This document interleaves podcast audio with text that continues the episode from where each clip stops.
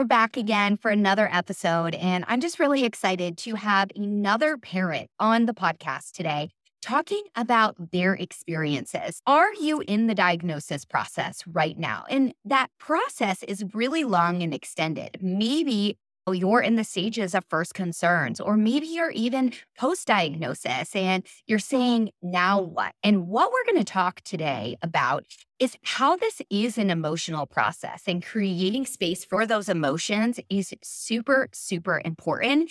And we're just going to talk about it in a way to normalize these emotions and also talk about how that healing process can start to begin and follows getting an autism diagnosis. So we have autism mom Chelsea Farmer sharing her story. I've had the honor and privilege in connecting with Chelsea through a mutual friend. And I haven't known her through mm-hmm. her whole autism journey. But in the short bit that I have, it's been beautiful to watch her grow and evolve through her son's diagnosis. She shares very openly on her social media. So, we're going to discuss today some of her early concerns that you as a parent might be having too. We're going to walk through that diagnosis process. Often I hear parents asking, like, what do I expect? And not only in terms of logistics, but what do I expect in terms of how this is going to feel, what this is going to be like? And then we're going to talk about her healing and acceptance journey that followed. Chelsea is just one of these people that is so willing to share openly and remind others that they are not alone in this journey. And mm-hmm. even before we pressed record, she was like, I wish I would have had a conversation like this to listen to as I was going through it. And so she's going to give us the honor today in sharing her journey. And I'm just so blessed to have her here today. Thank you for having me. Yeah. Absolutely. I'm Dr. Tay, a licensed child psychologist and parental mindset coach specializing in autism. I have supported hundreds of autistic children and their families and have been in the autism field for over a decade. I'm the host of Evolve, the podcast where we have real conversations that are designed for autism parents just like you. Each week, we will discuss topics that directly impact your life, from providing psychoeducation about autism and neurodiversity to talking about your personal growth, well being, and evolution as a parent. We dive into it all. Just keep in mind nothing shared on this podcast is clinical advice, and you should consult with a medical or mental health provider if you need support. Now, let's get talking with Chelsea. So, so excited you're here, and thank you again for doing this. Yes, thank you. So excited to be here as well. I know some of the backstory, but for the listeners, tell us a little bit about your family. Yep. So we like to refer to ourselves as the Farmer Zoo. So I have been married to my husband, Ian, now for almost 12 years. We live right outside of Seattle. We have two boys that are 13 months apart Nolan, who is seven and a half, diagnosed on the autism spectrum, and we have a couple other diagnoses as well. And then his little brother, Max, he is almost six and a half, and they are so opposite. Well, family yeah. dog. And I mention this oh, because oh, yeah. I, I see your dog on Instagram stories all the time. Yes. Oh, Charlie. We actually, when the boys were both born, we had two basset hounds. So those were kind of our two babies before boys. But now we have Charlie, and he's actually sleeping right down beside my seat. So, Aww. yes, we're not boring over here. yeah. Awesome. So, one of the things that I like to do is talk about language a little bit. So, how do you talk about autism in your household? Is this something Nolan is familiar with? Walk us through that. So, I feel like we're just kind of entering that stage more so because Nolan, and maybe you can help me here. I don't even know like the proper medical terminology, but Nolan has words, and we actually just got approved for an AAC device to help empower him with his communicating. He has words, but he also has receptive and expressive language disorder. And Max, now that he's becoming more aware and curious, like he's asking questions. So Nolan doesn't quite, I don't think he's starting to realize, like, oh, I don't talk like the other kids and I'm in a smaller classroom and I, I push into gen ed sometimes. So it's interesting because Max has brought up the word autism recently. And I'm like, oh shit, excuse me, I believe in jolt words, but it's one of those things where like you think you're going to be prepared to talk to both Nolan and then obviously his sibling about it because it's not a bad thing. It's a different thing. And I, I just kind of take it as it comes. And and Max knows that Nolan's brain is wired differently. And sometimes he has a hard time emotions and he doesn't always express how he feels through words. And that's okay. Yeah. yeah. And I think it can be interesting to navigate. But one of the things that I'll point out is Max is absorbing and Nolan is absorbing things too. So he's heard the word autism. And this is mm-hmm. where one of my suggestions to parents is just start talking about it because yeah. they're hearing it anyway. And the more that we can be the ones leading the conversation, helping exactly. them to build that awareness and that acceptance, then there's less questions and it's more normalized in the family. And then also as they're going out into the world as well. But I I just want to emphasize this because I love how you described it. And it is spot on the language I would recommend is that Nolan's brain thinks differently. And yeah. one of the things you can say is he has autism and say, Do you have any questions about that? And also letting Max lead that conversation for what he's ready to learn and take in. He doesn't need to understand why Nolan yes. is diagnosed. so I think asking those questions about what he's curious in and then that open conversation helps to normalize it. We went to a birthday party recently at like a pump it up place and it was for a little girl in Nolan sensory class and I'll talk about that a little bit later, but Max was also included to come and he made a comment to one of the dads. They heard him. He said, Look, I have autism like my brother. And he started happy flapping. And so I think, again, it's okay to talk about those things. And one thing that I have to remind myself with Nolan too is even though I can't have a full on conversation with him and he maybe doesn't have the word capability as Max, like he's not deaf. And like you said, he can hear and he absorbs. And we've also learned recently that you can ask him a question today and he's just kind of looking there and he'll answer it a week later without you mm-hmm. even having to bring it up. So I think that that's an important thing that I want to note too is don't underestimate their ability to listen and comprehend, even if you have the expressive and receptive and all of these diagnoses. Oh, so, so good. And yeah, sometimes what we see is just that processing time. Yes. It's extended, but they're still absolutely processing. And so this is such an important point. And real quick, I do want to define, just in case parents are new to some of this language, what an AAC device is. Oh, so, yes. Yeah. So it's mm-hmm. an augmentative and alternative communication device. And so what it's meant to do, it sometimes is on an iPad, but then sometimes is on a separate device. There's so many different versions but it's meant to mm. literally expressively communicate for the child. So you can press buttons and it will speak. And this is the thing is like, it is absolutely a form of communication. And talking about neurodiversity on this podcast and all of that is like, we live in this neurotypical world and we often can go to, wait, that's not how people communicate. And it's like, we just need to expand our acceptance of that. If that is the way your child communicates, like how freaking beautiful that they're going to be able to finally get all the words in their head out to you. And yeah, so I just thought I'd define that. So, what has that journey of even getting an AAC device been like? So, it's brand new to us. And I encourage parents that are watching this or caregivers, do a quick Google search, inform yourself about it because it was something that I didn't learn about until just probably two years ago. And then even then, I'm like, oh, well, Nolan has words. Like he probably doesn't need that.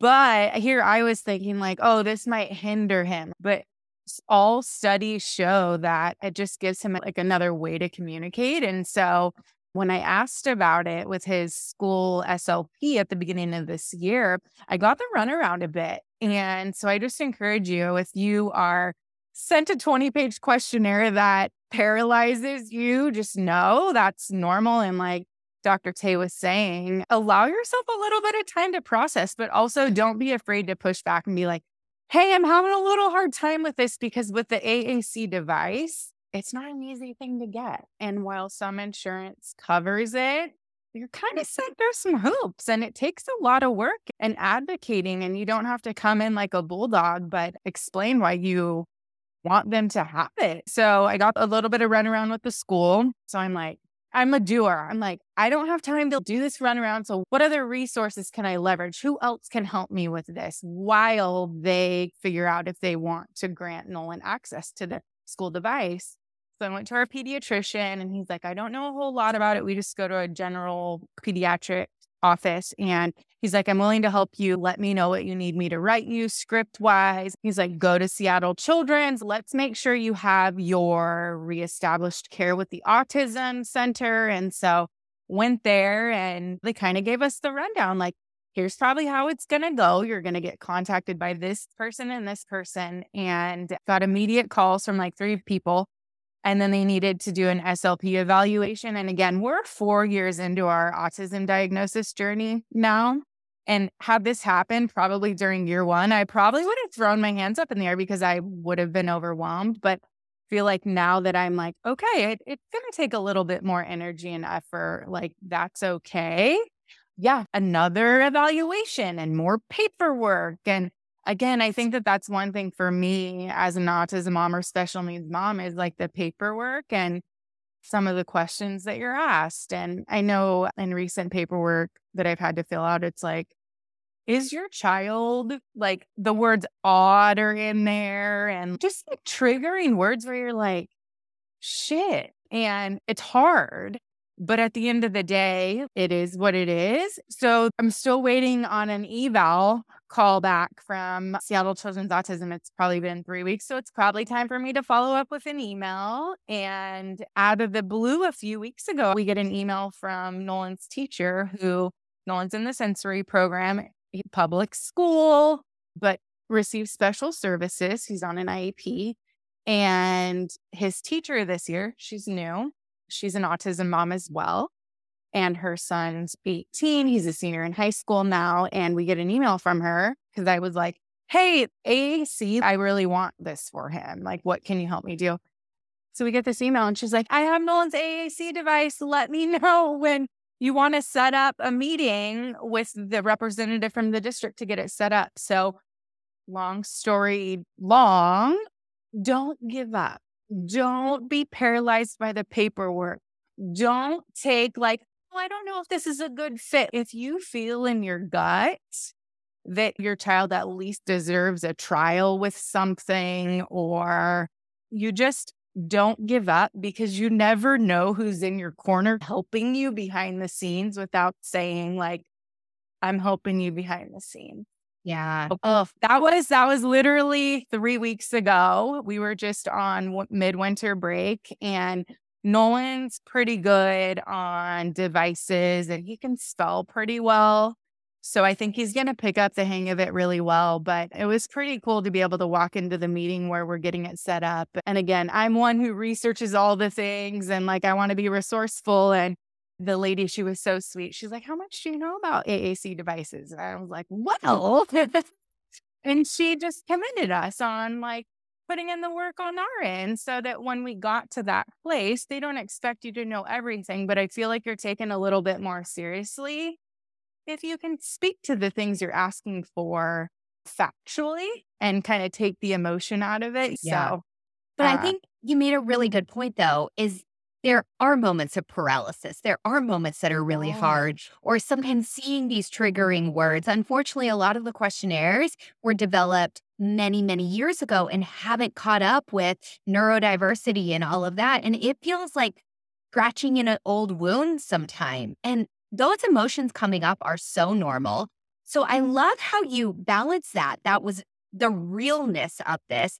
And it's like, okay, process through that. And we're going to dive more into this, but process through that and then just be your kid's champion. Yeah. You were saying doer, but like you you do not give up. And I will say over the last year of watching you, and I know this again has been a journey, but I feel like you've gotten even more confident in your ability to advocate. And it's just, it's been beautiful to watch. But if you're a parent that's new to this, just know you might not feel comfortable right away, but it's a mm-hmm. skill that can grow. and you really grow through what you're going through. And I'm sure someone is going to be able to relate to exactly what I'm about to say, but I'm type A. I'm a list person. I like to fix things. I like to problem solve. And when you get that autism diagnosis, you're like, okay, what's next? Like, what do we do next? How do we fix this? And I think that I've really grown as just a human in general. Like, it tumbled me. It's like, there's nothing to be fixed. You know, it's just empowering and making sure we have the resources and, and support to make sure Nolan's in an environment where he doesn't have to 100% always be in survival mode, but like he can be in thrive mode too. So that's been hard for me. It's taken a long time, but we're getting there. yeah. Yeah. So, so beautiful. So let's take a step back and rewind to the start of this journey. What were some of your early concerns and how did the diagnosis process start? Autism was not on my radar. It was not on my radar. The boys are 13 months apart. Back then, Ian traveled a ton. My husband, he's in corporate events. And so I was on my own a lot. My family lived in California. So I feel like I was always trying to keep myself busy. And I had this one brave friend who, to this day, I still thank her through and through. We'd meet up for play dates and she'd be like, How's it going with Nolan? Because he didn't have words and he was nearly two and a half, but he was happy. He was healthy. He slept good. We didn't have eating problems. It was the words and the talking. And so we'd go to our regular checkup doctor's appointments and my pediatrician. We've probably educated her a lot on autism now, but we heard the boys develop later. He's happy, he's healthy, like it's fine, let's wait it out. And finally, my friend, she was like, I think you might want to ask for a second opinion. Like, just get like a speech evaluation or something. And she was just trying to tread lightly. And so I remember going into the next appointment to our pediatrician. I was like, can we just go to a second opinion? Something is just off. And she was like, I think he's okay. He's, and I was like, no, I just, I like really feeling my gut. I would just love like safe rather than sorry. Cause again, I wanted to be proactive. And so again thinking like, oh, there might be something wrong with his voice box. And so we get to the next step of the evaluation, and my husband didn't go with me, and my mom went with me. And that's the first time I had ever heard the word autism. So and the, while they, the speech therapist brought autism, it was it was a whole team okay. of people. They were giving him like an, a, a developmentally delayed diagnosis and like here's what we're seeing, speech, OT, all of those things. And so they just said he also is showing, I don't know the terminology they used, but signs that point to autism. And we really encourage you to schedule a, a follow up to get a full assessment. And I was like, what? I'm here to figure out why my child's not talking. And so I think Chelsea mom back then compared to now, it's like we're so afraid of these labels for our kids or these diagnoses because you don't want to single your child out or you don't want to categorize them. But I I wish someone back then would have said, like, this is not a death sentence. This does not change your child. This truly just gives you, this empowers you, these diagnoses empower you to help set him up for success. And like I said, just thrive in his everyday life. And he wouldn't yeah. have been able to go to ABA therapy and get services and go to speech. And so these were just things that I was so scared of the label that we almost didn't go to the diagnosing appointment. Wow. Yeah. And I always say that this diagnosis, one, the child that walks into that evaluation is the same identical child that walks out of that evaluation. You just maybe have more clarity of what's yes, going on. More information. Yeah. And a diagnosis is literally a roadmap to know then how to start supporting your child and expand your mind too that brains do think differently. And different doesn't, again, you said it so beautifully earlier, doesn't mean that some fix is needed, but what supports are needed to be put into place. How can we educate ourselves? How can we make sure too that we're we're noticing autistic children's communication and their ways of entering your world because it doesn't fit our neurotypical standards. But those attempts and those desires are absolutely still there. So, yep.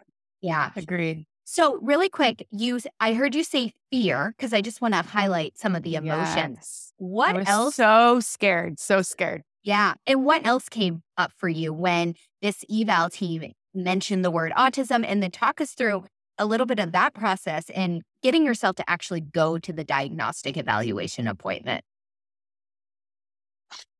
In addition to fear, again, just like very caught off guard.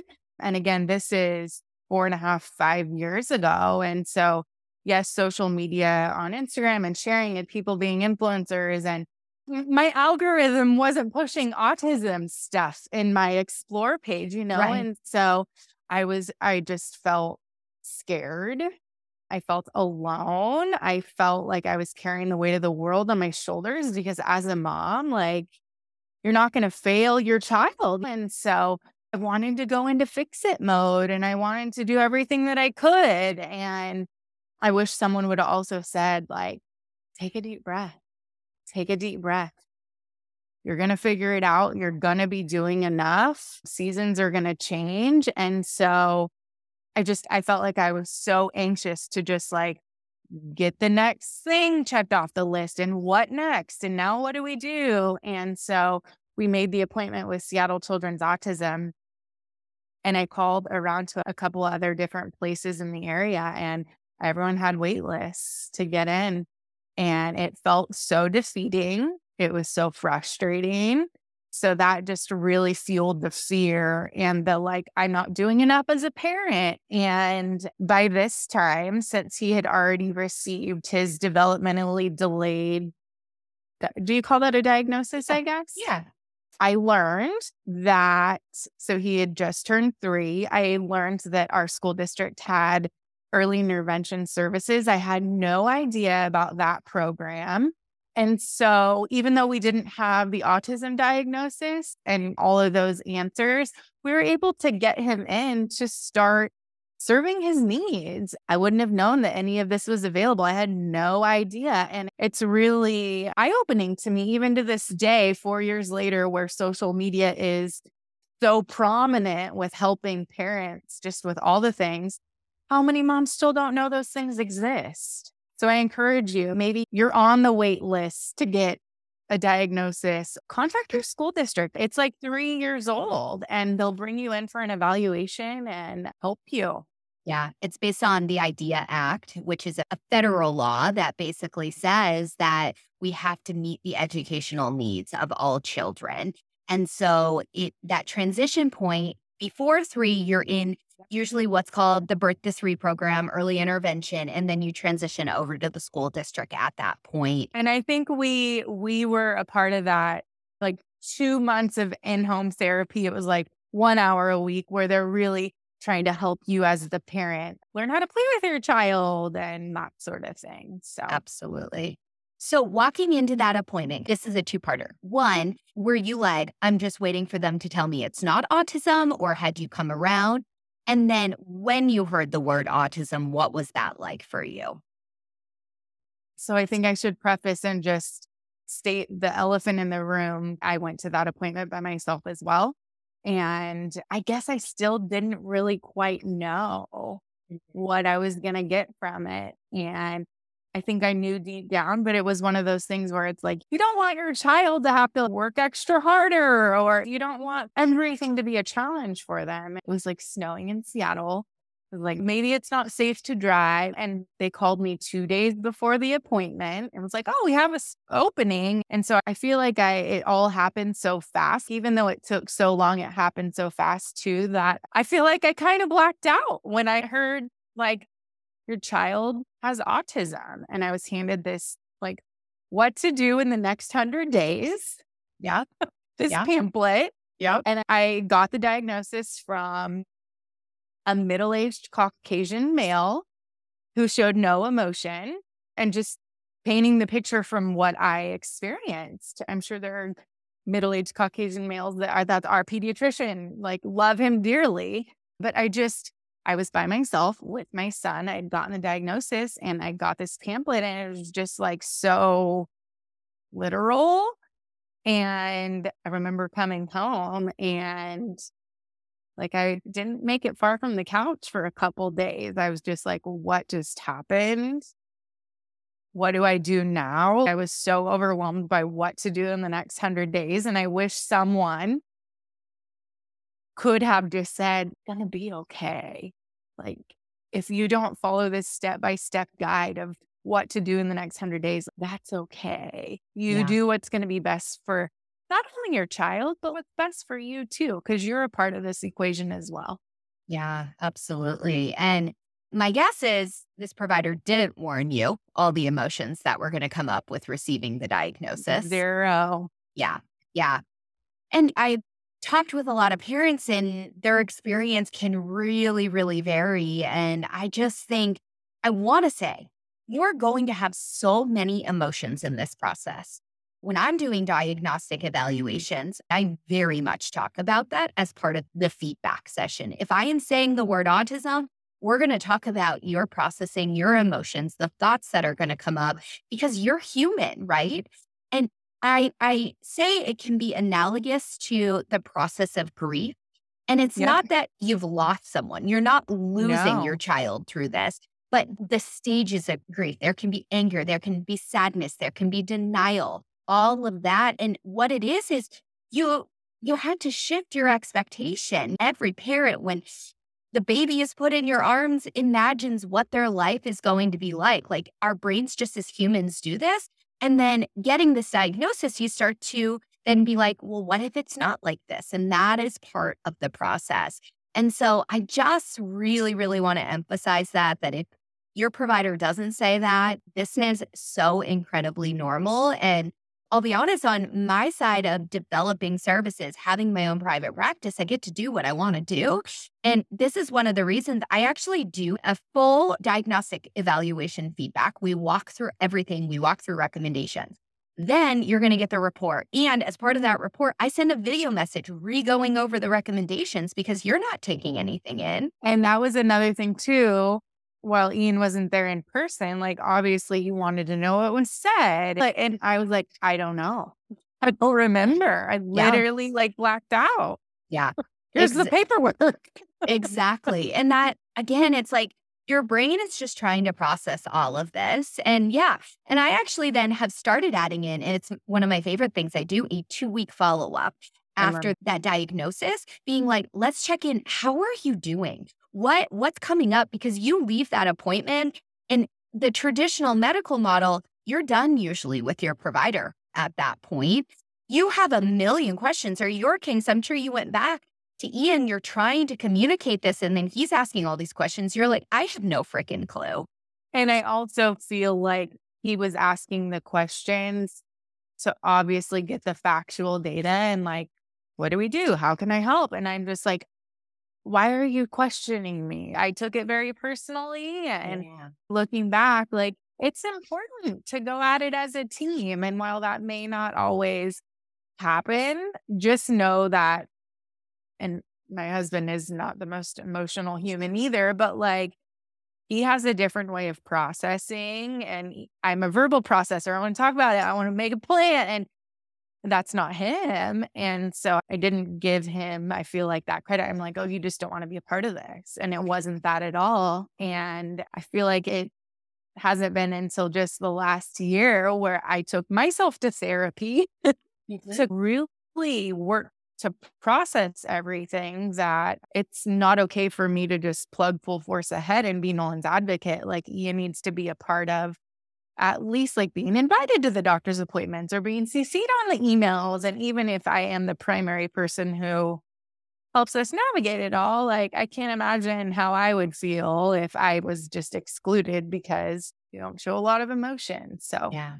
Yeah. And I think that's such an important point that if you have a partner in this process or even ex- extended family members, everyone's going to process this in different ways. Different emotions are going to pop up at different times. Yeah. And sometimes it's like, why aren't you feeling this? And the hard, hard reality about autism is we do know that there is a really increased rate of divorce. It's as high as 85% because And I know so why. yeah, there's so much stress. And also you're learning how to recommunicate. You're learning how to take this this process and pair it together and all of that. Plus, then still find time for your relationship in this too. I think I want to just touch on really briefly to Yeah. stress.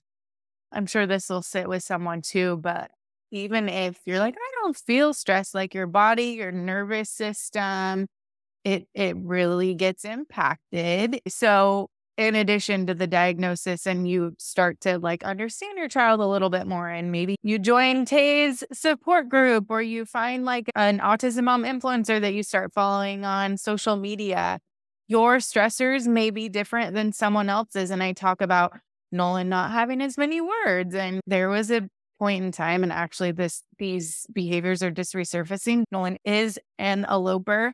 He had no sense of safety. And so there was a point in time where the stress was like, he's going to get hit by a car. He's going to get hit by a bus. When we send him to school, are they watching him close enough? Ian, when you take him out, are you holding his hand? And so I just encourage you to be realistic about like what is that stress and how serious is it and while you can't control everything like you have to do your best to keep yourself regulated because my body stopped on me Yeah.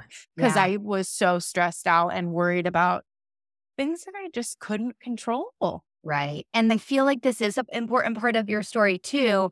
Is during this journey, you also lost your mother. So then stress, I mean, and grief went through the roof. And I will say, and this is something again, four-ish years later, I love to say, like, autism isn't our life. It's a part of our life, but it's not our life. And sometimes it's more prominent than others. But it wasn't until my mom died where it like hit me dab in the face, like, you like live, breathe it because you wanted what was best for Nolan, but like autism was my life. And then my mom died. And I'm like, we were missing therapy appointments. And I'm like, holy shit. So I just, I encourage you to, again, stay realistic. Like, autism is here from here on out. Make sure it doesn't become your entire life. And again, I know that some situations are more stressful than others, but it takes a lot of discipline and, and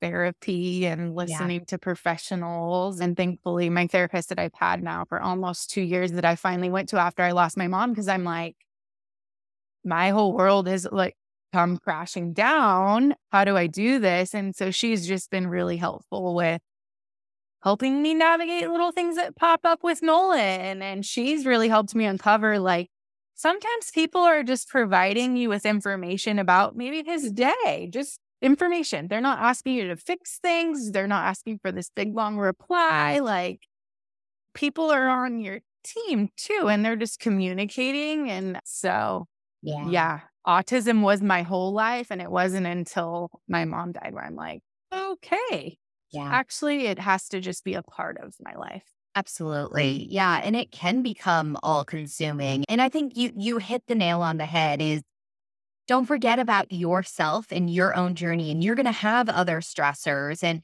you went to therapy and we've talked about this. Your therapist is amazing. Unbelievable. Yeah, she's so good.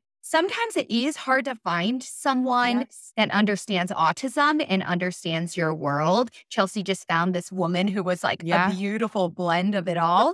But that's also, I will say, one of the reasons I started like my group coaching program is you deserve to feel seen, heard, and supported Yes. through this. And some of that process is getting answers about your kids. Like the conversation Chelsea and I had at the beginning of this of like, how do you talk with your your other children about autism, for example? Seeking advice, all of that. Love doing that. But then let's provide some space for you to be human. For you to go through these these emotions. And I didn't get an opportunity to say this earlier, but you were describing it I think two of the most common emotions we haven't named that I see are guilt and shame. Oh yeah. Oh shame yeah. I'm not doing enough and then guilt how to, how can I be doing more?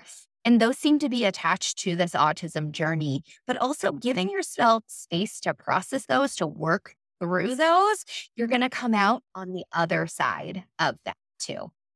Yep. 100%. Yeah. So we talked a lot about the heavy emotions of this. Let's kind of shift to your healing journey and where things have evolved to today.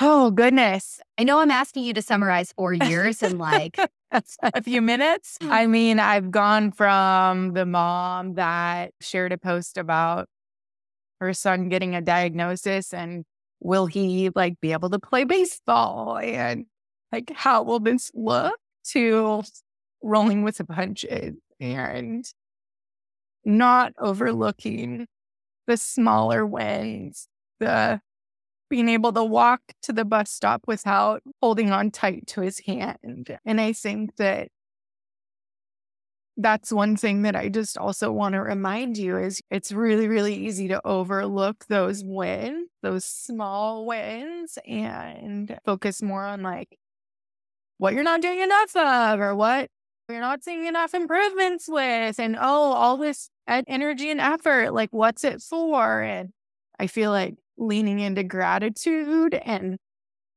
treating Nolan as him and his journey and like not getting distracted by all these things, even acts. Like you just have to remember who this is truly about at the end of the day. And for Nolan, he's in first grade now. And in kindergarten, Ed, he was kind of forgotten about. And he didn't have his own desk in his gen ed class. And I don't blame anyone now. I, and in the moment of time, I'm like, I will stab some. Not yeah, really, like, but like, what the yeah, hell? Mama there wants to come yeah. out. And now he, his first grade gen ed teacher, we've been like blessed with the best this year. She has a son that has Down syndrome. And so it's just, I feel like I'm a part of the team a little bit more and I'm able to come in and just say at the end of the day, we have the IEP and he's supposed to be pushing into here and there and all these minutes. And like, I just want him to be happy and thriving and whatever that looks like today. If it's not in gen ed or if it is in PE, like I just want to make sure that he's happy and healthy. Whereas before, I'm just like, we got to do it. He deserves it. And it's like, he just loves what he loves, you know? So putting my want a little lower and being more realistic with truly what Nolan wants and needs. Yeah. And those, we call them small wins, but they are huge wins in your world. Giving them the space and sometimes too is comparison with other same age kids. Like, well, they can walk to the bus without holding our hand. And Oh yeah. That's that's huge. We're going to talk about a little bit at the end of this her social media and what she shares, but one of the things like I love your daily bus walks. Like I watch your stories all the time. Those are huge huge moments. And I just also want to point out as you were getting emotional is the emotions are still really oh, raw oh, yeah. and real and it the goal is not to move forward from the emotions. You get better at learning how to cope and navigate them. And there's going to be seasons of life. But this is a really real part of this journey. And I just commend you. I mean, you really are good at letting them out and letting yourself feel. And I think that's been a huge part of your transformation as well. Because when I didn't, and I was like chucking everything in the fucking bucket, excuse my language, and like powering through, my body stopped working on me. And like, it's a real thing. If you don't allow things to flow and you don't process, and like, that will happen. And it makes it a lot harder. Yeah. yeah. You saw the physical manifestations of emotional suppression and just pushing everything down. And eventually the body does shut down. And I've had a couple breakthrough moments too, working through the emotions and like, oh, that makes more sense now. Where like your body, like you feel like you ran a marathon. I've never ran a marathon, but like you, your body truly releases. And so yeah, it's been a process for sure. Yeah. yeah. So, Chelsea, I'd love to move to the social media side of things and touch on Mhm. that before we wrap up. But before we go there, anything mm-hmm. about this emotional journey or anything on your heart that you want to make sure that you get to share and that other parents hear?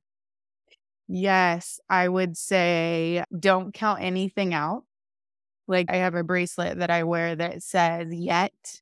And I love to abide by that, like the power of yet. Like Nolan doesn't conversate yet, you know? And so just words are so powerful, our thoughts powerful, like those things become our reality and what you focus on expands. And so I have found that the content I consume on social media, the autism moms that I interact with, it's impactful from A to Z. And it's good to get little bits from here and there, but it's okay if someone doesn't serve you or something doesn't serve you. If you join an autism mom community and you're like, I can't have this anymore. Like, there's just, there's going to be different groups and different people that you encounter along the journey that are going to serve a purpose and serve you and help you. And then there's going to be others that maybe they've served me or, and they don't do it for you. So I just, I encourage you to not get too wrapped up in like, again, I'm a big social media person and I, I met some of my most best friends, autism moms on social media, but I've also a lot have provided perspective about like how I don't want to have the victim mindset and how autism is not going to keep us from vacations. And I work really hard. So when we go to Disneyland, we can fly first class because it's less stressful for everyone. Like, yeah, I I think that's one of the biggest things, just not giving up and not not thinking autism is going to keep you. Nolan's playing T-ball this year. Like Nolan is going to play baseball. So is he going to love it? I don't know. Is he going to say oh shit out loud? Probably. Like we're just going to roll with the punches. And if he ends up hating it, okay, at least we tried, but you won't know unless you try. Oh, so so beautiful. I I love that so much. And yeah, find those people, find those things that that serve you in this journey and it's okay too if it serves you for a short period and then it doesn't anymore. But I just I love those words of advice so so much. So, perfect transition talking about social media. But also you said I work hard to be able to provide the ability to fly first class. So, let's talk about before we wrap this up, you sharing on social media, sharing your life, but also sharing your autism journey. And then I'd also loved you to touch on how you empower other women, but you have told me in the past you particularly love empowering autism moms through their fitness and nutrition and all of that. So tell us about that. So, social media is so fun for me. I love to share. And I think that while I come on to share my journey and what works for me, I also think it's reciprocated as well. It has connected me to people like Tay, other women who share tips and tricks here and there. And I think at the end of the day, a lot of people like to put a spin on how negative and time consuming and blah, blah, blah, blah, blah. And it's not, it's you control what you consume. And so my mission is to help other women, particularly special needs moms. I'm not going to like beg people, but like I want to encourage them that, yeah, this takes a little bit more and mom life is hard, but like special needs mom life's fucking hard. It's going to take a little bit more and your journey may look a little bit different, but it's possible. And with mindset shifts and treating every day as an opportunity, because if you forget about yourself, and again, autism is like at the number one at all times, I promise you it's going to be harder than scheduling 15 minutes of time in the morning for yourself to like sit in quiet or working out. And so I just, I love to lean into my Instagram to show that my life is hard. And I don't like to use that hard word, but like, you get to choose to either be a victim or a victor. And having in this life that's great is easy. So, like, pick your hard. Yeah, we could go off about the whole victim mindset versus victor mindset. Mm-hmm. Maybe I'll have to do an episode on that because it's so, so important. But what I love too is you have made yourself a priority. You've made your own personal growth journey a priority in this. And then you empower other women to do that same thing. But working with special needs moms, it's not you from your high horse being like, you just got to carve out 30 minutes. No. Like, you know what this is like. You've lived the experience. So that means you, you know how to support other women in doing this. Love the mantra. And I, I it hasn't always been this way because I grit and just power through and like you can do it and sacrifice. And I love to encourage my women to operate with the power couple, grit and grace. And some days you're going to have to give yourself more grace, but also like, let's dig deep because we do hard things and we got to operate with grit and grace. Absolutely. Yeah. So, what I'll do, I'll link Chelsea's Instagram account. Go connect with her, go follow. You can learn too more about the community that she has, where she is empowering women through personal development, like I said, fitness, nutrition, and creating this space for you as a human, which is so, so important. And I think honestly, in this field of autism, not talked about enough, it's like, what do you do for your child? But I hope you are oh inspired oh today. Gosh, yes. By Chelsea's story. That yes, it started there, but it's evolved to, you said it so well. Autism isn't our world, it is part of our world. And that provides space for you too, as a human, Chelsea. And I think that's so, so incredible. Thank you. Yeah. And if you follow me and you have questions, I'm here to meet you where you're at. If it's AAC talk or if it's like, oh my gosh, I lost my mom too, or like I just on my social media, what to expect. I don't just talk about autism because again, that's not my whole world. So I show real life, raw, authentic. yeah. It's funny. As I was doing the introduction today, I was like, do I refer to her as an autism mom? Because we've had this conversation, you know, that it's not your entire identity. There's so many other facets of you.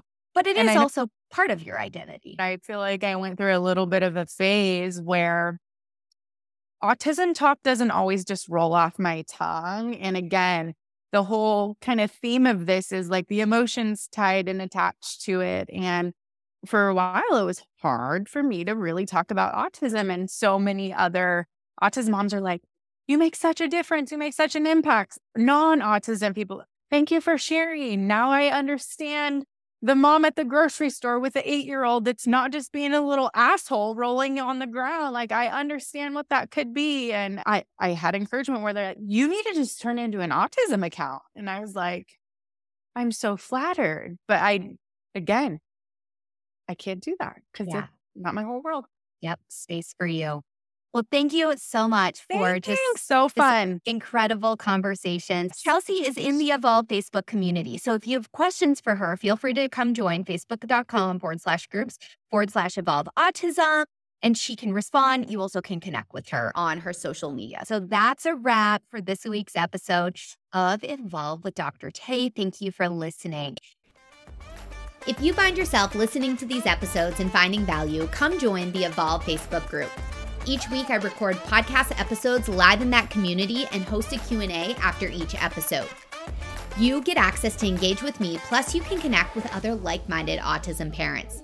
It is a community designed for you to feel seen, heard, and supported as a parent of an autistic child and introduces you to my whole family approach. The group is linked in the show notes. I will be back next week with another real conversation about all things autism and your family life. Be sure to hit the plus or follow button in the podcast platform that you are listening to right now. This will notify you when the next episode is live. Catch you all later.